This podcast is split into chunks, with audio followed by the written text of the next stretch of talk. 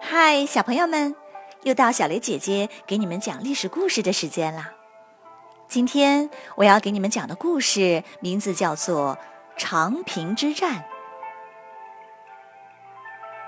秦国采取范雎的策略，不断进攻韩国和魏国，打下一个城就稳稳站住一个。这年打下了韩国的野王城，把韩国一分为二。北边的上党郡通往韩国的道路被彻底切断了。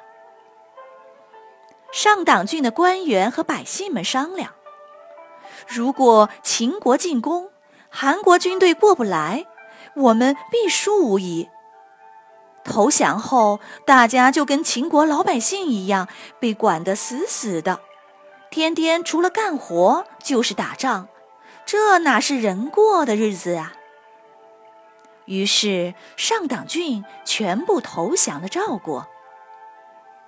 两年后，秦国进攻上党，上党的老百姓纷纷向赵国逃难。赵国由大将廉颇率领军队在长平接应难民，秦军便转向长平进攻。两军一交战，赵军落下风。连输了好几场，廉颇赶紧修建堡垒，严防死守。秦军屡次来挑战，廉颇都坚守着不出去打。秦军没有办法，只好也修建堡垒，双方对峙。两边不断增加兵力，规模越来越大。全国的军队都集结到了这里，躲在堡垒里面，谁也无法打败对方。就这样耗了好几个月。可是军队的花费大得惊人，全国的老百姓都动员起来支持前线，两个国家都提心吊胆，又紧张又难受。范雎派人到赵国传播谣言，秦国最害怕的是赵括，廉颇不中用，马上就要投降了。现在的赵王是赵惠文王的儿子，他可从来没有受过这么大的压力。他对廉颇磨磨蹭蹭，跟缩头乌龟似的，早就很不满意。他听信了谣言，任命赵括顶替了廉颇。赵括是多次打败秦军的名将赵奢的儿子。赵括读过很多兵书，谈论起军事来头头是道，连赵奢也说不过他。然而赵奢却摇摇头说：“打仗是生死攸关的事，哪能像你说的那么随意呢？”赵括当上了将军。赵括的母亲急忙上书赵王，说：“赵奢当将军的时候，把将士当作朋友，得到的赏赐都分给下属，从此不管家里的事。而赵括当了将军，高高在上，拿到赏赐后到处买房子买地，他一点儿也不像他父亲啊。”赵王不耐烦地说：“我已经决定了。”你少管。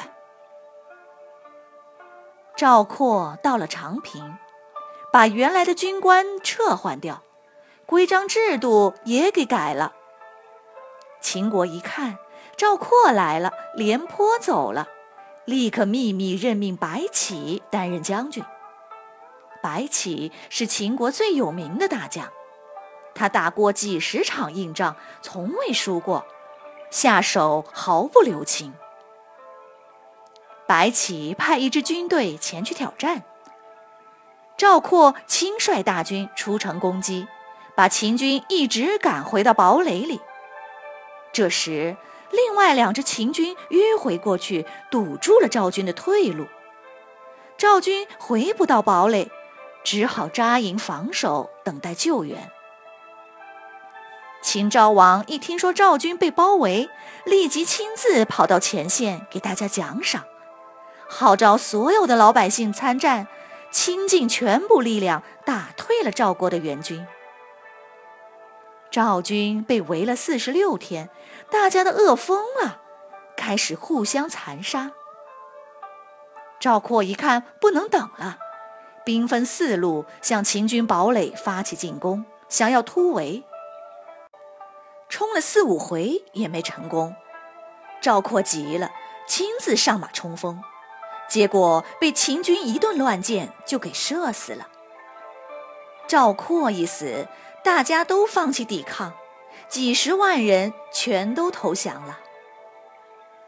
抓了那么多俘虏，白起心想：连上党的老百姓都不愿意投降秦国。这些士兵不可能是真正投降，留着还要给吃的，万一叛乱就更麻烦。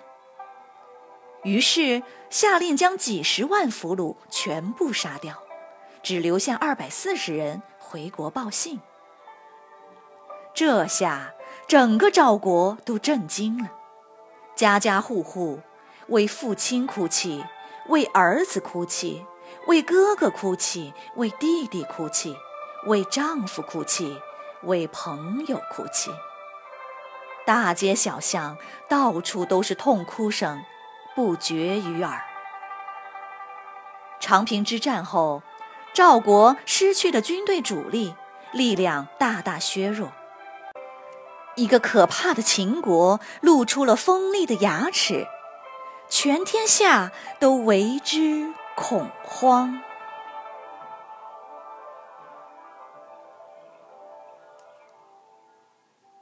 小朋友们，今天的故事就讲完了。你觉得为什么明明有人反对，赵王还是要启用赵括呢？欢迎你们进入公众号，直接用语音回答。好了，小朋友们，那我们下个故事再见了。